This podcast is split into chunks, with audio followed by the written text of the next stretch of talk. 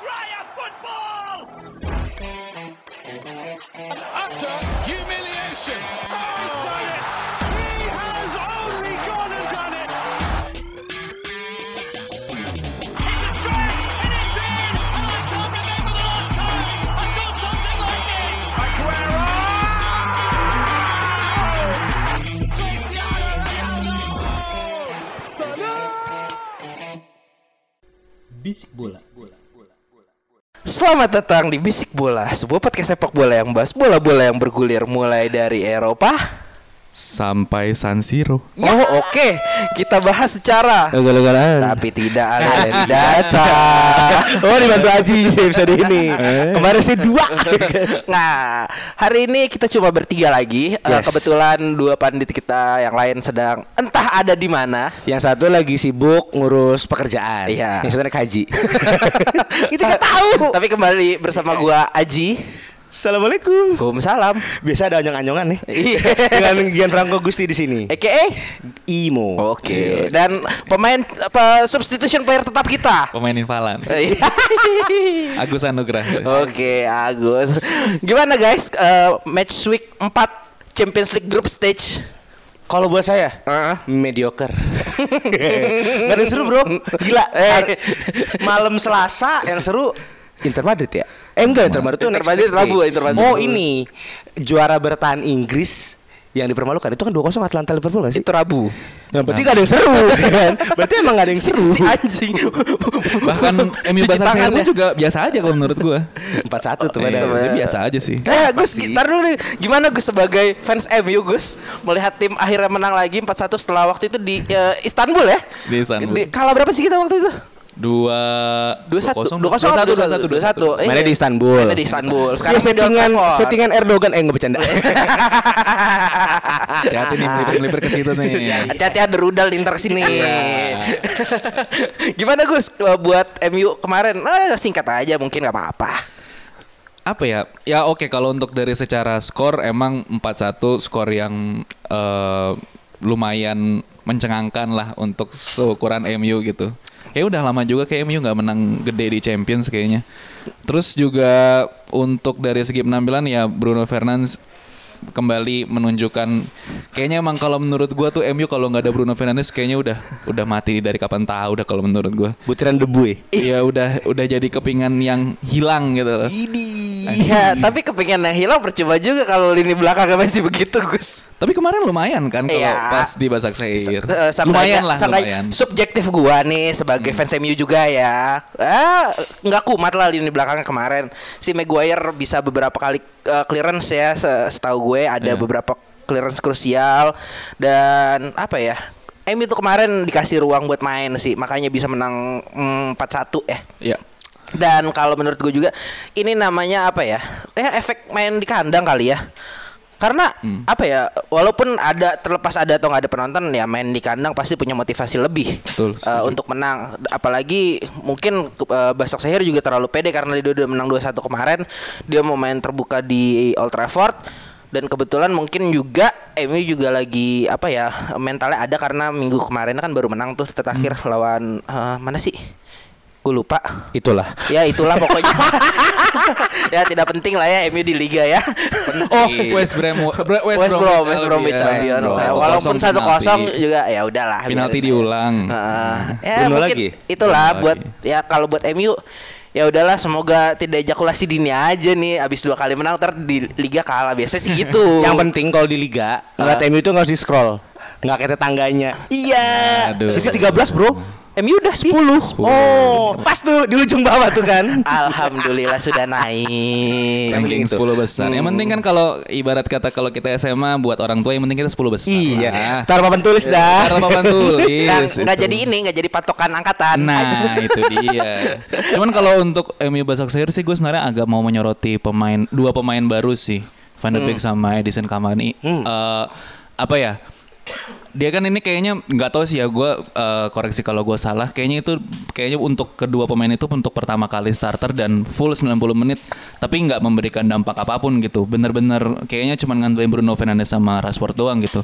Ya makanya mungkin kalau gue pribadi sih nggak heran oleh kenapa beberapa pertandingan ke belakang atau bahkan mungkin ke depannya ya bakal mencandangkan mereka berdua sih karena emang nggak ngasih impact apa pun gitu walaupun Cavani striker nggak tahu ya mungkin butuh adaptasi lebih ya ibaratnya dari yang satu dari Liga Prancis yang satu dari Liga Belanda which is itu liga-liga petani semua gitu loh masuk di Liga Inggris yang mainnya acak adut kayak gitu gitu Tapi mungkin gak sih kalau MU itu ya lagi nggak terbiasa main tanpa striker murni gitu loh. Karena kan mas selama ini kan toko kan yang depan kan material-material ya kan.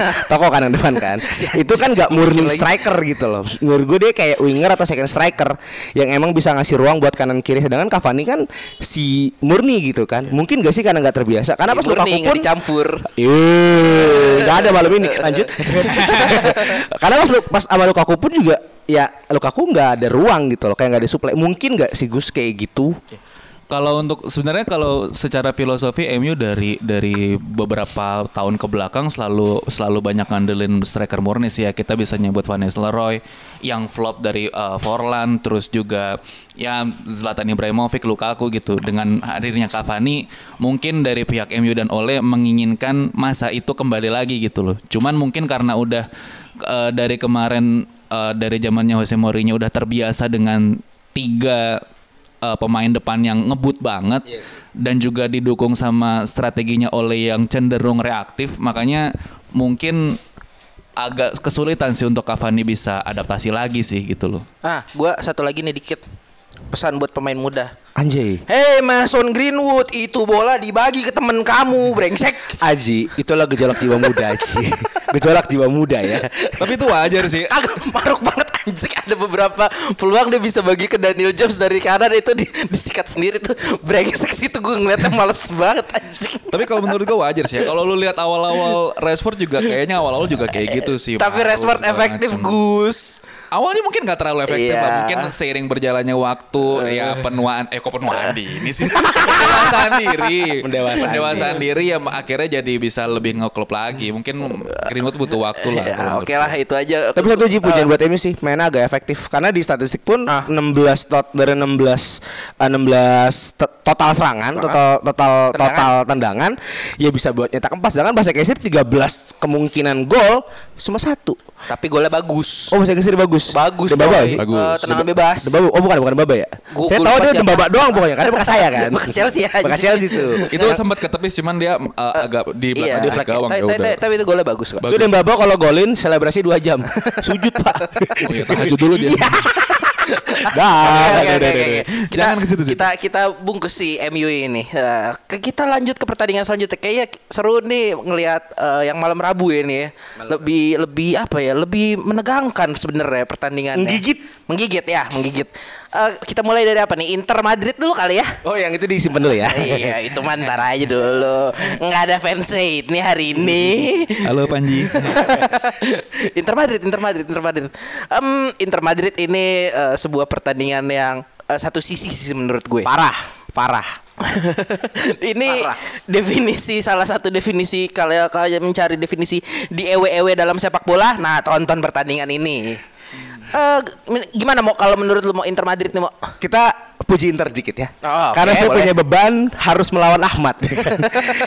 Satu sisi di, eh, yang gue puji adalah Handanovic mungkin. Madrid Hmm. total 15 attempts. Ya kan, kemungkinan bisa dong jadi 5-0 dong. Bisa Oh, jadi bisa lah. banget. Tapi hanya 15-0 juga bisa Iya. itu mau. Kalau kipernya Kepa. Ah, itu 15-0 wajib- mungkin tuh. Si sentimen Gus. tapi yang di Novik punya kelas. Nah tapi satu yang gue lihat memang kelihatannya sepak bola Itali di perayaan ke Madrid itu ada terlihat ketidakefektifan di situ. Karena dari lima tips nggak ada gol. Mungkin karena Madrid lagi kuat. Ya harus memuji ya kipernya ya sepak bola Itali apa strategi Conte? Ah, Ayo. Karena saya punya beban. Saya punya beban untuk tidak menghajar Conte. Ayo. saya punya beban. Karena ke- ketika terlihat kemarin nih eh, dari beberapa serangan nggak efektif. Itu satu. Kedua terkunci. Feeling gue eh, kalau di sini dari positional report aja Inter itu selalu main left flank. Madrid kan wingernya kan kuat. Ada Ah. Marcelo, eh Marcelo, Marcelo. Marcelo. Sok-sok Brazil banget gue. Ada Marcelo sama Sergio Carvalho ya yang dipasang ya. Iya. Nah, itu kan dua-duanya winger yang kuat bisa overlapping. Sedangkan Inter wingernya menurut gue kurang terlalu kuat. Let's say eh, Inter itu seingat gue ada Sanchez. Ah. Ya kan? Yang ya, ya, eh, sosok. bagus lah visi bermainnya cuma nggak bi- nggak bisa lari. Maksud gue Erikson tuh gak dipakai. Ah. Erikson ini mau ditukar pak. mau dibalikin ke Liga Inggris, tak gue lupa ke mana, Arsenal kalau nggak salah. Granit Xhaka kata itu karena itu. Nah, sama Xhaka kan? Granit Xhaka. Nah, aneh kan tuh. Conte ini mau apa ente? Nah, itu dia. Sedangkan Madrid ya melihat peluang gitu loh. Ya kan sama-sama yang dari flank, sama Iya, iya. iya, keren enak ya ada statistik di TV itu Iya. enak banget. Jadi Imo eh, effort lebih ya malam ini laptopnya ditaruh di Gila, TV gila, biar gila. ada statistiknya nih. Sebuah dedikasi. Sama-sama yang di flank tapi Madrid lebih efektif kalau menurut gue. Nah, jadi buat gue ya inilah eh, PR-nya Conte. Conte kan punya beban nih, minimal harus mumpung Juventus. Ini kita main ke Serie A dikit ya. Iya. Mumpung Juventus pelatihnya tidak berpengalaman. Bahkan fansnya aja di podcast ini marah-marah sama Pirlo kan. dua dua atau tiga episode Iya kan? gue. ya. Ini ada kemungkinan Conte itu bisa bisa juara liga. Nah, dengan bisa menang lawan Madrid atau setidaknya main efektif lawan Madrid, ya setidaknya lu membuktikan gitu loh taktik lo. Please lah Conte, lu tuh udah pernah juara Inggris. Please deh, harus menang. Buat gue itu sih Inter Madrid ya. Satu lagi ya, mungkin ntar Ajeng nambahin ya. Kalau komedi di sana ya. Nah, sebelum masuk ke komedinya, kalau gue sih gue mau meng-highlight eh, performa Bapak Eden Hazard ya. Wah itu berbahaya sekali kemarin beberapa peluang dari beliau.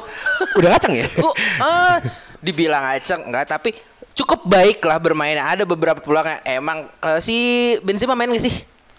Gua lupa deh. Benzema enggak Eh, kayaknya. enggak ya ya berarti emang salah di lini depannya finishingnya kurang kali ya. Sama Mbah, Mbah Jambrong nggak main ya? Siapa itu baca bro? Ramos, Ramos, Ramos. Main. Eh, Nacho, Nacho yang main Nacho. Dia yang masih Nacho. cedera Iya. kemarin terakhir di Instagram gue liat masih jalan-jalan di kolam. Oh, ini fisioterapi. Terapi, fisioterapi. nah, tapi apa ya? Menurut gue ya emang kalah kelas banget sih di atas kertas si eh, Ma- Inter sama Madrid ini dari segi materi pemain dan eh, cara berma- cara bola dimainkan juga ya. Cuma yang mau highlight nih ada eh, Ultraman kena kartu merah nih sepertinya. Aduh, Ultraman iya lagi mirip ya. Iya iya iya. Iya. Nih sebenarnya ada yang mau dibahas juga Pak Agus tentang Ultraman ini. Kenapa Gus? Gimana Gus? Ultraman Gus? Nggak lucu aja sih maksud gua apa ya? Ini kan sekarang sepak bola udah dilengkapi dengan teknologi yang mutakhir yang Ya. dinamakan VAR ya. Iya. Maksud gua kalau emang lu merasa dilanggar, berikanlah kebebasan wasit untuk melihat VAR apakah lu beneran dilanggar atau enggak. Iya. Jangan lu konfrontatif gitu tiba-tiba marah-marah sendiri, tiba-tiba sampai mungkin pemain-pemainnya tuh kayak udah jangan, udah jangan gitu loh, kayak udah udah mau misahin Vidal sama Oh, wasitnya gitu. dulu sebelum melanjutkan Gus, posisi Vidal pas marah-marah dia udah kena satu kartu kuning ya. Ya, udah kena satu kurni. Eh, bu, sorry. Pada saat dia kan dilanggar, Ah, terus dia kan protes. Protes itu baru kena kar- satu kartu Satu kuning. kartu kuning, Ah, baru pas dia udah yang abis kena kartu kuning dia marah-marah yang makin ini lagi. Makin bersemangat ya marah-marahnya. Semangat marah-marahnya. Udahlah, kalau langsung kena kartu merah, Pak. Padahal kalau dia kena kartu kuning aja pun juga dia udah di Ya, harusnya pertandingan- sadar diri lah. Ya, pertandingan selanjutnya tuh dia udah nggak bisa main karena udah akumulasi, Akumulasi, semuanya udah kartu kuning. Ini mungkin Interesti bakal bilang. kartu dia. Interesti bakal bilang ini. Mari didukung sama UEFA ini. Ini ini ini kan Pasti. habi apa tabiat Itali ya kan? ini tabiat fans Itali. Digeneralisasi sama si Ini adalah kons- konspirasi wasit ini ya. Udah gitu for love ya Interesti ya. Sorry sorry Interesti ya. Udah gitu secara jatuhnya pun juga sama waktu dia zaman masih di Juve. Lawannya dengan lawan yang sama dengan cara jatuh yang sama gitu. Coba mungkin apa yang berbeda apa kondisinya Eh, pemainnya lebih rapat atau gimana? Iya pemainnya sih lebih rapat kalau yang kalau yang waktu di Juve kan itu bener-bener lawak banget dia kayak kesandung sama batu kerikil di Bernabu kayak ngomong gitu tuh. Gue juga bingung. Ah, tuh mungkin dia mainnya nggak di gitu. Santiago Bernabeu, Gus. Mungkin. Santiago berdebu mungkin itu di Aduh, kebon jeruk. Aduh aduh, Bapak Haji lawakannya Lokal ya. lokal lokal sekali.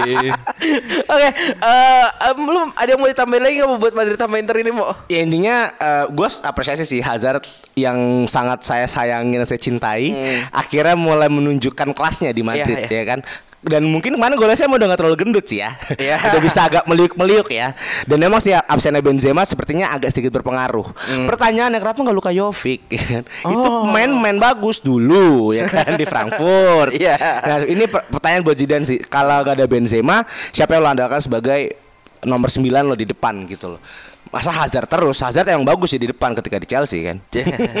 Kalau gue sih ngelihatnya sebenarnya ya pertandingan Inter lawan Madrid ini menunjukkan masing-masing kelasnya sih. Maksudnya ya Madrid sebagai ya juara beberapa kali dan Inter yang mungkin masih butuh banyak adaptasi lagi untuk main di Champions karena udah sebelumnya udah lama banget nggak main di Champions ya ini nunjukin sih betapa ya emang Inter tuh ya emang kayak gini gitu loh ya mungkin kalau di Serie A beda cerita lah mungkin Tapi seingat gue di Serie A lagi agak-agak kacurut agak juga turun juga ya Sama. Sama. Sama. Udah. Ah, ya udah lu Gus nggak usah dibela Gus berarti Gus. Iya iya. Oke, sorry sorry sorry. Oke. Gue gak mau membela dikit tadinya tuh gara-gara konten. Oh. Oke, eh, pertandingan berikutnya kayaknya yang eh, tim ejakulasi dini nih. Ah, ada eh, Liverpool lawan eh, Atalanta. Eh skor akhir 2-0 ya. 2-0. 2-0 untuk Atalanta main di Anfield.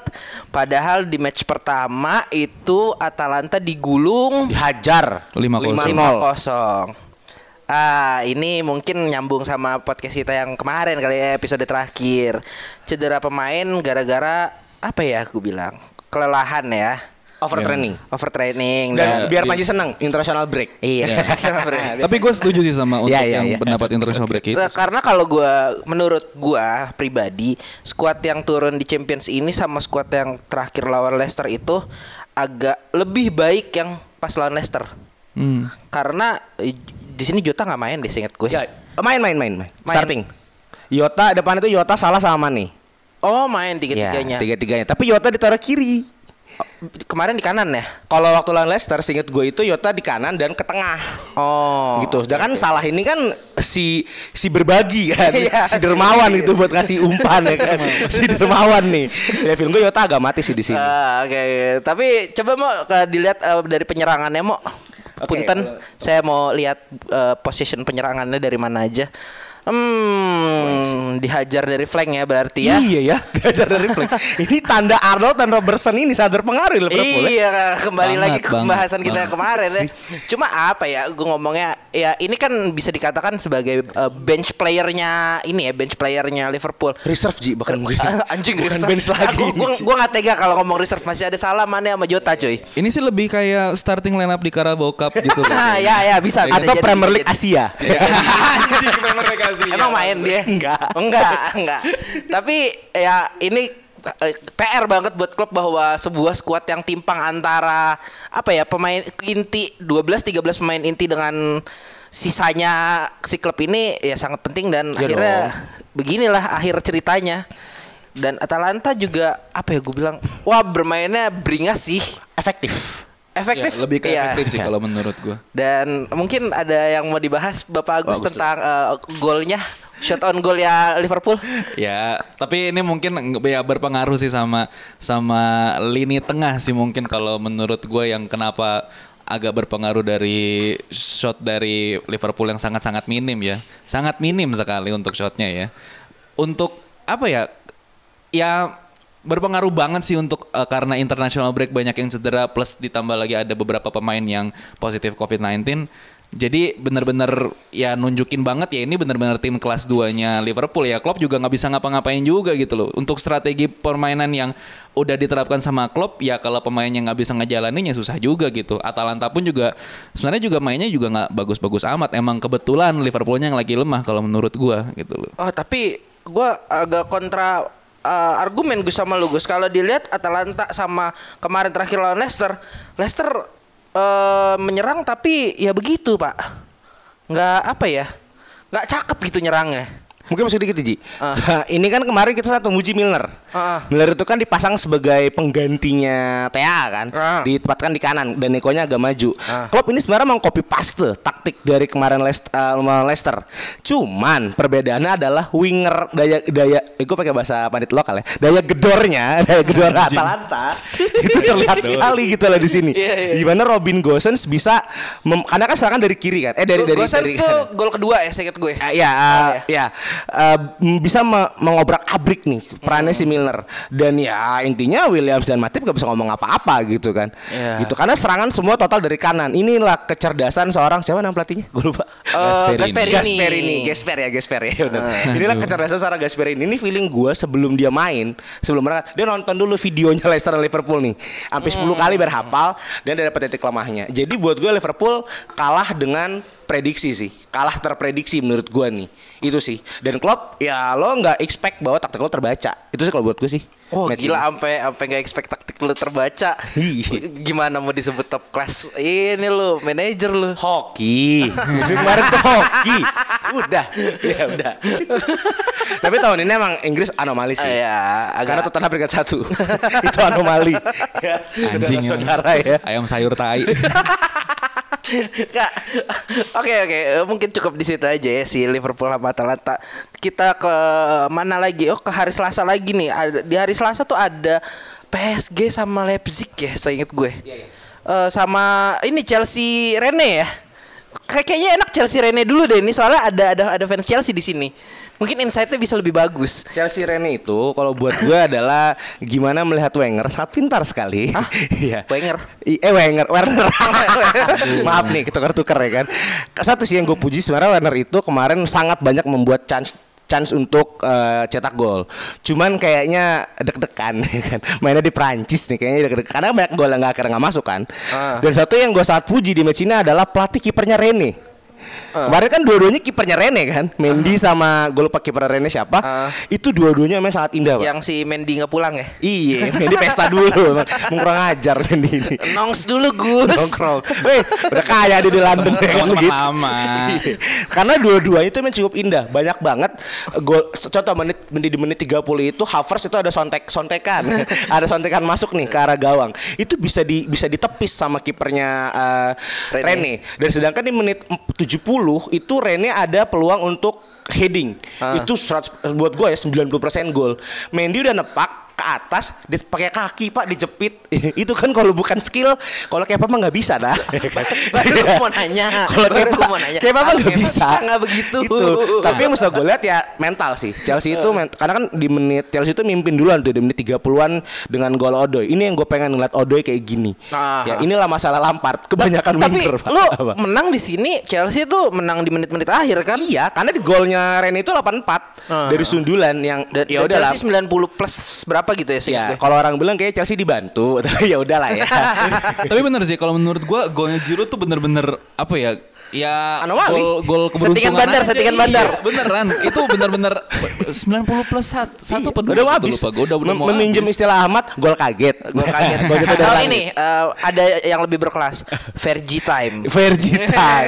Jadi buat gue Chelsea Rene inilah eh, bagaimana Lampard itu bisa mengevaluasi sih winger-wingernya. Karena kan gak diturunin kan Zie yang lagi main bagus tuh Zie Pulisic, malah Odoi dan ya lagi-lagi ya beban beban keluarga ya Havertz ya dimainin kemarin ya kan. Anjing beban keluarga. Beban keluarga Pak. Karena nggak ada efeknya. Jadi itu bisa dilihat ya Chelsea lagi over winger dan Lampard harus sangat-sangat cerdas memilih winger terbaiknya siapa. Itu sih kalau dari gue.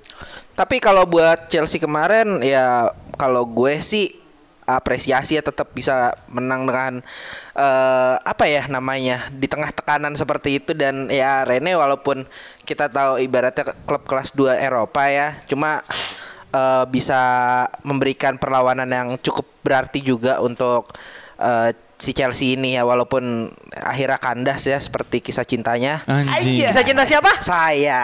Oh, kamu aja. Iya, saya aja. Saya tidak mau menyinggung teman-teman saya di sini yang kisah cintanya kandas. Saya semua tadinya semua. kan. Anda jangan singgung. Iya, iya, Saya tadinya kandas. Saya yang sangat-sangat Bangsat. Saya tadinya kandas tapi karena gelas-gelas alkohol kembali lagi. Anjing. Anda pengen terlihat rebel ya. eh, eh, podcast bola, podcast Oke, bola. oke, oke. Kalau mau hubungan dengerin podcast with benefit aja. Gila, Arsenalnya bagus. Sangat patah. Sangat patah. Oke, laga selanjutnya adalah PSG melawan RB Leipzig. Eh, berakhir 1-0 untuk PSG eh, penalti mungkin mereka mau mensontek MU ya Yoi. cara menangnya. Tapi menurut lu gimana Gus untuk PSG sama Leipzig ini Gus? Ini justru kalau menurut gue baru yang namanya anomali mo. ya grup anomali ya. Lu bisa bayangin di, di episode episode awal yang waktu itu gue juga sempat ikutan gitu ya. Ya. Oh, yang ngecak ya? Ngecak ya, grup ya? Ngecak, ngecak grup itu. Itu kan MU kelihatan banget di ya udahlah balik lagi ke Europa League segala macam. Ternyata peringkat satu. Sombong kali. Eh, Gus, gue juga sebagai MU belum eh, fans MU gue belum berani jumawa lu Gus. Tapi- performanya begini. Gue sebenarnya ya ini bukan bukan bukannya karena gue fans MU atau gimana ya, cuman gue sebenarnya sudah agak memprediksikan kalau MU udah lebih apa ya, udah bisa untuk eh, di peringkat satu sih kalau menurut gua. Karena gini, eh, MU kan demen banget main eh counter attack yang cepat ya kan. Iya. Ya lu- ya seperti yang tadi dibahas gitu, tiga striker, stri- tiga strikernya tuh ngebut-ngebut semua gitu loh.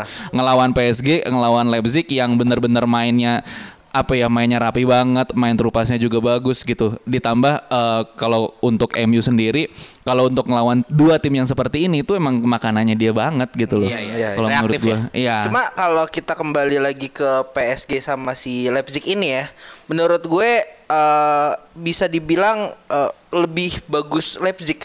Karena seingat gue juga Leipzig menang di possession ya. Eh, Ya. Sekitar 60 persenan. Shot pun juga banyakan Leipzig sebenarnya. Ah, Oke, oke, Kebanyakan malah Pak kalau Leipzig Pak ini Pak. 15 shot, 13 open play, enggak ada gol. Berarti yang keren Eh, kuali- Nafas. kua- gua- gua- gua- Kalau gue gue nggak nggak nafasnya dulu. Strikernya coy. Andai Timo Werner masih di situ. Oh iya, itu bisa- menang bisa- nih bisa banyak menang. menang gede, Bisa menang menang gede, gede sih, menang bener. gede. Tapi sayangnya kan Timo Werner eh, seperti kita tahu ya lagi menghancurkan karir. ke Chelsea eh, abis itu eh, gaya permainan waktu di timnas kemarin yang di Ewa Ewe itu masih dibawa juga ternyata. Ya sudah lah beginilah hasilnya. Tapi gue apresiasi sama eh, Leipzig yang bisa neken sampai megang bola 60% tuh anjing sih Ya itulah eh, maksudnya adalah kelasnya ya, kelasnya kelasnya PSG kalau menurut gua nih. Karena kan sebenarnya PSG juga kehilangan eh, tembok betonnya kan. Oh, anjing, Thiago Silva, Pak. Yo. Ini adalah tajuk derbynya adalah kehilangan pemain ke Chelsea semua nih kan. Karena Oh ya iya anjir iya. iya, Iya, iya. Silva kan pemain kuncinya banyak kan Chelsea. iya kan? Karena ya dilihat di backnya cuma ada Diallo sama Pereira. Tapi kan di belakangnya itu ada nafas kan? Kiper kualitas juara champion nih yang bisa nahan gempuran Leipzig. Dan dilihat Leipzig sebenarnya mainnya agak full tim all ada Olmo ada Forsberg banyak lah you name it lah. Dan inilah pertanyaannya untuk eh, apa eh, Nagelsmann. Nagelsmann. Untuk nextnya ya lo mau gimana nih kan ketemu MU singkat gue Fi- finisher Iya. Lu Dia harus harus, nyari harus cari finisher. Kan emang udah udah ngambil singkat itu udah ngambil Kang Inli kan dari tim saudaranya kan. Ah, RB Salzburg. iya RB Salzburg kan. Udah ngambil Kang Inli untuk dimainin di RB Leipzig. Tapi sampai sekarang mungkin ketakutan Nagelsmann belum di kelas champion belum di kelasnya eh, Mentalnya. mental belum di kelas champion. Karena masih mengandalkan Forsberg ya Forsberg mah emang udah udah veteran gitu loh. Udah udah udah veteran signing. Cuy loh veteran signing. Udah veteran banget lah untuk bermain di champion. Ya ke depannya untuk lawan MU dibaca lagi taktiknya dan harus punya finisher. Karena MU kan punya kelemahan di lini belakang ya. Ya kalau lagi kumat. Nah kalau lagi kumat kalau bisa kalau bisa kaptennya main gitu loh. Ya kan? Itu bisa di sangat mahal. bisa dimaksimalkan lah untuk bisa menggedor. Itu sih kalau buat gue. Kecuali Henderson main ya. Henderson jangan sampai main sih. Dan Henderson jangan sampai main. Ajaib masih ada yang mau tambahin lagi Gus buat laga ini Kalau gue sih sebenarnya nyorotin satu sih dari PSG eh, dari Marquinhos sih. Kalau menurut gue ini pemain kan aslinya back tengah ya. Terus Ya. tapi di beberapa bahkan nggak cuma di pertandingan ini aja sih. Udah di, final kemarin maju Iya di beberapa pertandingan dia udah dijadiin sebagai DMF gitu dan ini emang mungkin pinternya Tuchel sih untuk bener-bener ngotak-ngatik stra- formasi dari pemain-pemainnya dan mengeluarkan semua kemampuan dari pemain-pemainnya sih dan ya terbukti dia sangat bermain bagus sih dan disiplin banget kalau menurut gue sebagai Berarti DMF. eh, dia bisa ini ya bermain dengan segala kemampuan yang ada ya. Betul. Tinggal kembali dari langit doang ya dia. Nah itu dia tuh. yang sulit. Ayo apa ayo ayo Nggak apa ayo. Lagunya Gua- Dragon Ball bego. Gue lagi ngeblank. si ngerti gue Dragon Ball. Masa kecil kurang bahagia. Aduh, enggak, enggak, enggak, enggak. Gue main Crash Gear. Eh, kita bahas apa lagi? Champions masih ada yang mau dibahas kan nih? udah Udah itu aja ya. itu aja yang lain nggak seru Ya udah sob. yang lainnya katro Ditekan lagi katro si anjing. Eh, minggu ini di Liga Inggris ada apa mo? ada derby London. Derby lontong. enggak gue kan London iya lontong Oh kan. iya iya benar itu lontong. Ini kalau dikasih judul adalah The Master versus The Apprentice. Mo versus Lampard, bro. Teman kita yang saat ini kalau hiperbola sangat baik sekali. Karena lu itu- yang ngomong, lu doang yang ngerti anjing. Iya, guru ya ini nih kan. Iya, Kita iya, artikel iya. nih kan. Oh, iya, iya, ada Lampard sama Mourinho. Jadi di sini ada gambar eh, Lampard sama Mourinho lagi Yoi. rangkulan. eh. Di media udah mulai proper ya sekarang. ya. Makasih. Oke, oke, oke. Gimana Mbak? Gimana Nah, buat kalau Chelsea? buat gue ini sebenarnya adalah ini sih gue ada pertemuan pertama Lampard sama Mourinho. Eh enggak deh, enggak deh. Udah udah pernah ketemu kan di Carabao Cup waktu gue menang menang yang uh, Mendy debut. Tapi ini kan Premier League, tekanannya justru beda dong. Iya. Tekanan beda, apalagi Tottenham sedang dalam good win streak. Maksud gua dia sedang dalam ko Ngaceng lah. Ya, kondisi sangat bagus sekali. Dan Chelsea juga sedang bagus sebenarnya. Itu yang yang pertama Mourinho ketemu Lampard yang adu bacot itu bukan sih? Iya, Yang adu ada bacot itu. Ada bacot tapi akhirnya pas ending dipeluk Iya, lagi. iya. Ya gimana Gimmick, juga gimmick bapak gitu. lah, gimmick ya kan. nah, buat gue eh, kemarin gue sempat diskusi, gue lupa deh sama siapa, bahwa Mourinho itu di Tottenham kayak sama lu deh Gus. Mourinho itu di Tottenham itu nggak beban. Dia Iya. dia nggak punya tekanan dan apa yang diinginkan tuh dikabulkan. Iya betul. Iya kan? Karena bisa beli Reguilon, bisa beli Iya, anjing eh, tuh. Bangsat. Iya, bahkan pemain-pemain yang eh, namanya nggak terlalu besar kayak Pierre, Emil Hotspur itu main cukup efektif. Hotspur, Hotspur. Iya kan. Sedangkan Lampard kan si bisa transfer nih kan. Banyak banget beli pemain satu Berapa? posisi. 450 juta ya kemarin. Yoi. Bisa ya. Orang kayak baru ya kan OKB begitu. Ini sebenarnya tantangan Lampard nih melawan menghadapi Tottenham yang menurut gua ya dari lini belakang, lini tengah dan lini depan tuh efektif. Bahkan kipernya kan veteran kan, Yoris kan. Heeh. Ini harus bisa di harus mencari mencari mana nih yang kira-kira celah untuk bisa menang lawan Tottenham. Ya buat gue pribadi nih ya untuk pertemuan besok 1-0 udah bagus banget sih untuk Oh. Chelsea ya. Tapi di otak gue sebenarnya 2-0, Pak. Kalau Untuk Tottenham. kalau, menurut gue Untuk Tottenham, 2-1 Tottenham fix. kalau menurut gue ya, kalau Chelsea bermain terlalu bersemangat seperti City kemarin, Abis. habis. Karena kemarin terakhir eh, Tottenham ketemu City, kita tahu sebagaimana eh, City City yang bermain baik kocar kacir terkena kontra efektif Tottenham. Ya. Dan eh, memang Son ternyata ya walaupun begitu Asian Pride. boleh juga lah la- Asian Pride. larinya. Asian Pride. Ya. Tapi tetap aja eh, kalau gue sih akan berpikir kalau ini gamenya Tottenham ya. Yes, Melihat harus. cara Chelsea bermain eh, biasanya lebih menyerang, terus juga ya pasti menyerang lah karena buat apa beli Timo Werner Ah. kayak Havertz dan Hakim Ziyech itu kalau lu bermain tidak menyerang dan bermain sabar gitu loh. Tapi gue yakin Werner akan starting tapi nggak sebagai penyerang. Winger kiri lagi. Winger kiri, digeser Abraham lagi. Iya kan Abraham ngacang sebenarnya. Hmm. Cuma kalau buat gue sih ini main di mana mau? Stamford apa ini Tottenham? Kayaknya di Toto deh, Toto Stadium deh. oke. Iya, maksudnya di New White Hart Lane.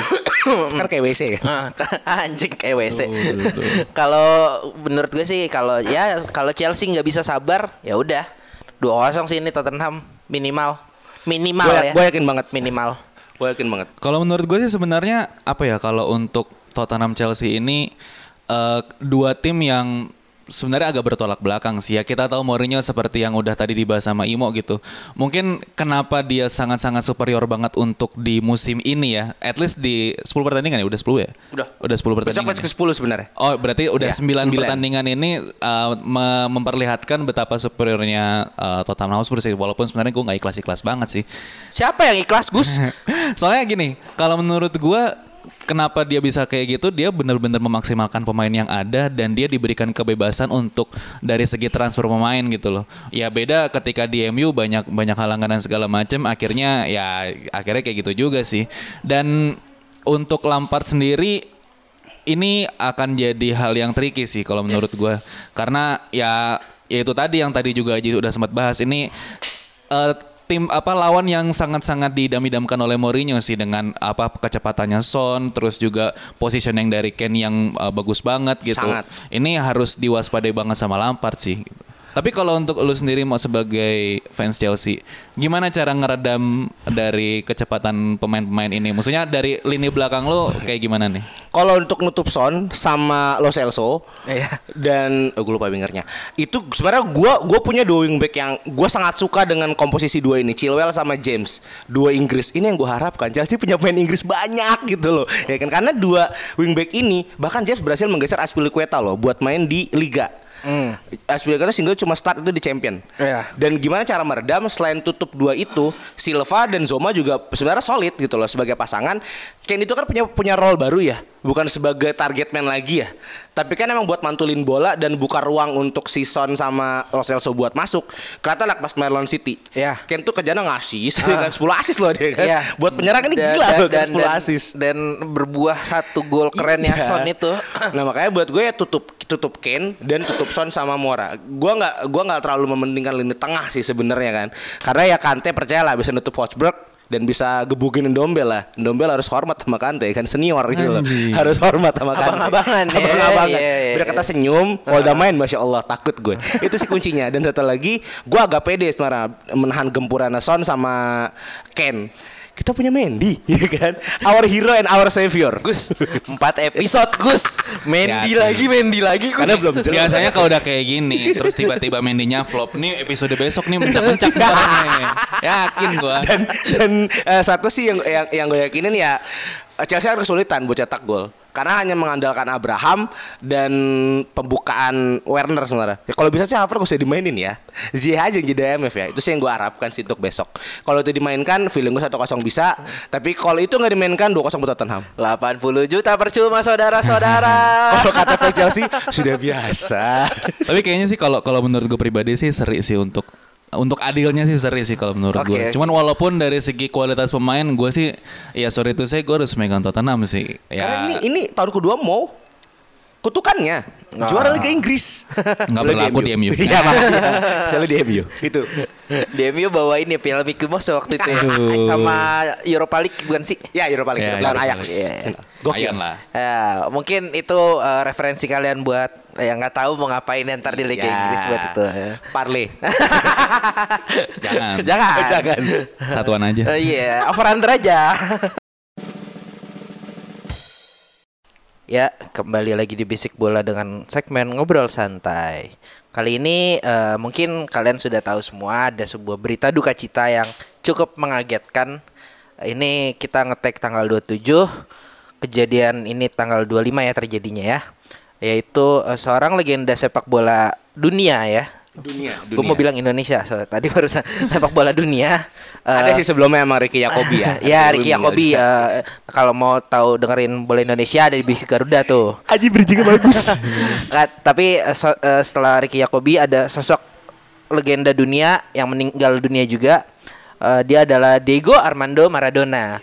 Mantan pemain, Napoli. kapten, Yes. Eh pelatih juga pernah untuk Argentina. timnas Argentina, mantan pemain Boca Juniors Yeps. sama Napoli. Iya dong, itu Barcelona. Ba- Barcelona. Oh, biar Barcelona ya lupa. Eh, meninggal di umur berapa? Pak? 60 pas. 60 60 tahun karena eh, gagal jantung ya. Ya. Eh, Oh masih simpang siur. Oh, ada yang bilang gagal jantung, ada yang bilang pas operasi jantung itu gagal. Oh, oke. Dokternya gagal. Oke oke oke. Tapi eh, melihat ke belakang dari prestasi Maradona sendiri, eh, ya emang dia menjadi salah satu ikonik ikon sepak bola di era 80 maybe? 80 80-an, 80 dan 90 awal ya. Sampai 90 awal. Em, ada beberapa momen yang mungkin kalian pernah lihat minimal sekali kalau eh, dengan pernah mencari momen-momen terbaik sepak bola. Eh, yang pertama adalah dia pernah soloran berapa pemain sih? Tujuh pemain Tujuh. ya dalam 12 detik waktu ngelawan Inggris. Itu the best. Dan di pertandingan yang sama ya kalau nggak Betul, salah ya. betul, betul. Di pertandingan yang sama sebu- eh, tercipta sebuah gol yang cuma satu-satunya itu doang. Coba. Ada Eh, dua sebenarnya. ada dua. Sama Suarez.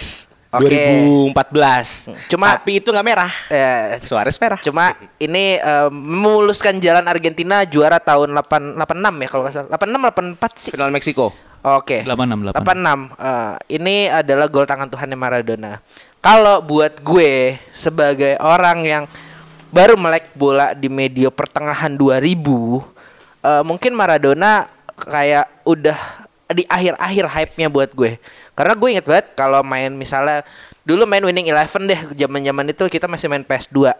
Eh, dia adalah salah satu orang yang pasti ada di tim yang isinya legend bersama Pele, bersama Zico, bersama si eh, siapa eh, kapten Inggris Eh, Sir siapa? Oh, Bobby Charlton. Bobby Charlton, Beckenbauer biasanya dia ada tuh. Tapi secara untuk pribadi gue melihat dia bermain langsung di lapangan, mungkin saat gue ngeh bola itu sudah tidak terjadi ya. Dan waktu YouTube ada, ya udah hype udah lewat gitu. Eh, ya. hype-nya Ronaldinho waktu itu Ronaldinho. sebagai yang skill-skill. Tapi kalau kalau menurut lu tuh lu punya kenangan apa sih tentang Maradona yang ada di kepala lu? Ya pasti kalau bicara legenda bola sebelum eranya Ronaldo Messi ya kita pasti kan bilangnya Pele Pele Maradona kan dua duo dari Amerika Selatan bahkan dua-duanya kan kiblat bolanya Amerika Selatan ya Argentina betul. sama Pele. Nah kalau lihat Maradona Pele itu kan emang ibarat kata kan good boy. Nah inilah Iya. bad boynya nih Maradona nih kan. Bahkan ketika melihat fisiknya ketika pensiun kita nggak percaya dia main bola. Ya satu dia sangat gemuk sekali. Eh, sama kayak ini ya, bisa dibilang Ronaldo Nazario. Iya, dan dia lebih bandel kan. Ya, Apalagi kalau gue sih ikonik ketika dia ke World Cup 2014 atau 2010 gue lupa ketika dia duduk itu eh, Argentina final 2014 ya. Yang marah-marah, Pak. Eh, final ya 2014. Iya, yang lawan Jerman. Ya. Dan ceweknya ditoyol, Pak. Itu kan lucu kan. Itu momen Maradona gitu nyelenehnya. Kebayang ketika mainnya mungkin se- senyeleneh itu, tapi dia nyeleneh bicara dengan skill gitu kan.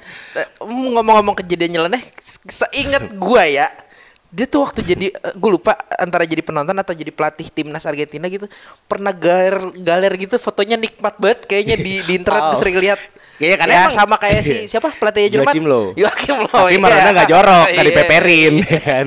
Itu ya kalau memang bicara kedua adalah bicara Argentina ya sebelum era Messi pasti kalau gue pribadi ya si yang paling yang paling pawali ngerti bola di sini ya ya pasti Maradona kan. Ya kita bicara bola pasti Maradona. Dan yang kedua eh gue ketika meninggal ya pas sedikit baca-baca artikel Napoli itu cuma dapat piala dua kali selama berkarir di Nap- di Serie A berkarir kan. Dan itu dua-duanya dibawa sama Maradona. Seimpact itu seorang Maradona untuk eh, sepak bola khususnya di Napoli kan. Jadi kalau bicara Maradona mungkin hampir semua anak anak yang suka bola ya yang kayak Smith kayak siapa pasti punya baju Maradona kalau gua kan gak punya baju Maradona ya kan karena baru suka bola akhir-akhir ini itu sih kalau buat Kafu gue sih gue punyanya Kafu ya. Kafu. Kalau gue sih Drogba ya kan.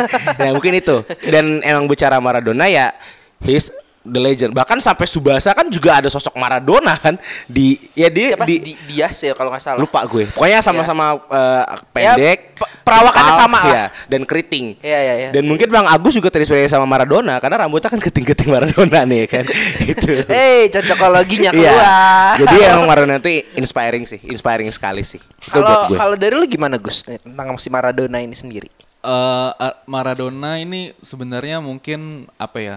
eh, ini pada saat gua nggak nggak kecil lah ya, mungkin SD SMP itu gue ibaratnya akhirnya tahu bola. itu tahun-tahun tahun 91 ya lo SD ya? Ah enggak Oh, dong. enggak. 83. Sebenarnya Nggak, gua nggak. ya maksudnya pas zaman zaman zaman gua kecil tuh gua lumayan kenal sepak bola tuh mayoritas dari uh, Maradona. Bahkan mungkin kayaknya nggak tahu sih ya, mungkin banyak orang yang kayaknya terpusat sama uh, kontroversi gol tangan Tuhannya dia gitu. Cuman kalau gue sih yang bener-bener gua ngelihat Maradona tuh bener-bener pemain bagus banget tuh ya ketika dia ya di pertandingan yang sama sih dia ngelewatin 5 sampai 7 pemain kalau nggak salah gue lupa. Itu uh, soloran dari tengah dan apa namanya ya itu benar-benar ikonik banget pada saat itu gitu loh bahkan banyak orang yang menganggap dia sebagai tuhannya sepak bola gitu loh bahkan di di Argentina di kota keleharanya di Rosario, tuh Rosario dia ya? sampai ada ya kayaknya kalau agama nggak nggak nggak ini ya Kultus, sekte lah kultus, sekte sekte, sekte, sekte, lah iya. sekte yang di mana ya eh, agamanya tuh agamanya sepak bola Tuhannya Maradona gitu loh. Gue lupa nama eh, nama nama sektenya apa cuman pengikutnya pun juga lumayan banyak dari seluruh dunia gitu hampir ratusan ribu gitu. Ya itu saking bener-bener Influence-nya. influence-nya dia gitu loh. Dewanya sepak bola tuh bener-bener Maradona gitu loh. Dan apa ya ya mungkin nggak terlalu bukan nggak terlalu sih. Maksudnya kayak ya kehilangan mungkin iya sebagai gue sebagai penyintas sepak bola gitu loh uh, dengan karirnya dia dengan sosok dia yang walaupun banyak kontroversi ya dari drugs alkohol dan segala macem cuman kembali lagi ya sepak bola bener-bener besar karena dia sih kalau menurut gue Oke, tapi kalau menurut lu faktor yang menjadikan dia apa ya? Bukan faktor, Deng. Kontribusi terbesar dia dalam sepak bola apa menurut kalian? Style. Style of play sih. Style of play. Karena eh, correct me if I'm wrong ya. eh, eh, sepak bola Amerika Selatan itu kan terkenal dengan menggocek tidak berlari. Ya kan? Hmm. Berhenti, gocek, goyang. Tapi Maradona bisa menunjukkan dia sambil lari kan. Gocek tujuan itu satu sih. Dan mungkin eh, bahkan sekali bermesi juga pasti inspirasinya Maradona gitu loh. Semua orang kan pencontoh dia, ya kan. Dan banyak sekali. Gue sebetulnya ketika meninggal banyak banget uh, Beckham juga bilang inspiring dengan uh, apa starting position untuk free kick itu dari Maradona. Drogba itu juga bilang untuk tahu kan Drogba kan khas tuh nahan di dada, muter balik tendang itu juga Maradona. Jadi banyak sekali style of play yang dicontek dan dipelajari sama pemain-pemain lain untuk menjadikan dia setidaknya menjadi seperti sedikit Maradona sih. Itulah uh, kontribusi terbesar Maradona. Selain kontroversi dan cita-cita lucunya sih. itu yang paling buat gue paling berkesan itu ya. Iya, iya, yang Neuer ini ya. Oh, bu- cewek cakep ditoyor. Saya jangan pendapat. Lanjut. Ah, gimana? gimana? Iya lanjut lanjut. si bertanggung jawab. Tapi kalau menurut gue sih mungkin ha- hadirnya Maradona itu ak- eh, akhirnya yang melahirkan banyak pemain-pemain yang bertalenta luar biasa. Ya salah satunya pasti Messi gitu loh. Ya, ya dari zaman mungkin ya you name it lah Batistuta, eh, Ortega dan segala macam. Crespo. Veron, Crespo. Ya akhirnya mungkin terinspirasi dengan hadirnya Maradona pada saat itu ya itu juga yang melambungkan nama Argentina sebagai negara sepak bola lah bisa dikatakan selain Brazil gitu. Ya itu sih impact yang benar-benar luar biasa gitu kalau menurut gua. Dan di Napoli pun juga sangat berkontribusi, berkontribusi besar bahkan sampai eh, ada desas-desusnya Napoli pengen merubah nama stadionnya dari San Paulo Stadium jadi Diego Armando Maradona Stadium saking ber apa ya eh, ikoniknya dia di, di Naples gitu loh. Dia di, di Napoli bawa juara apa aja sih, Mo kalau boleh tahu? Serie A. Serie A dua-duanya. Eh, saya gue Serie A. Udah.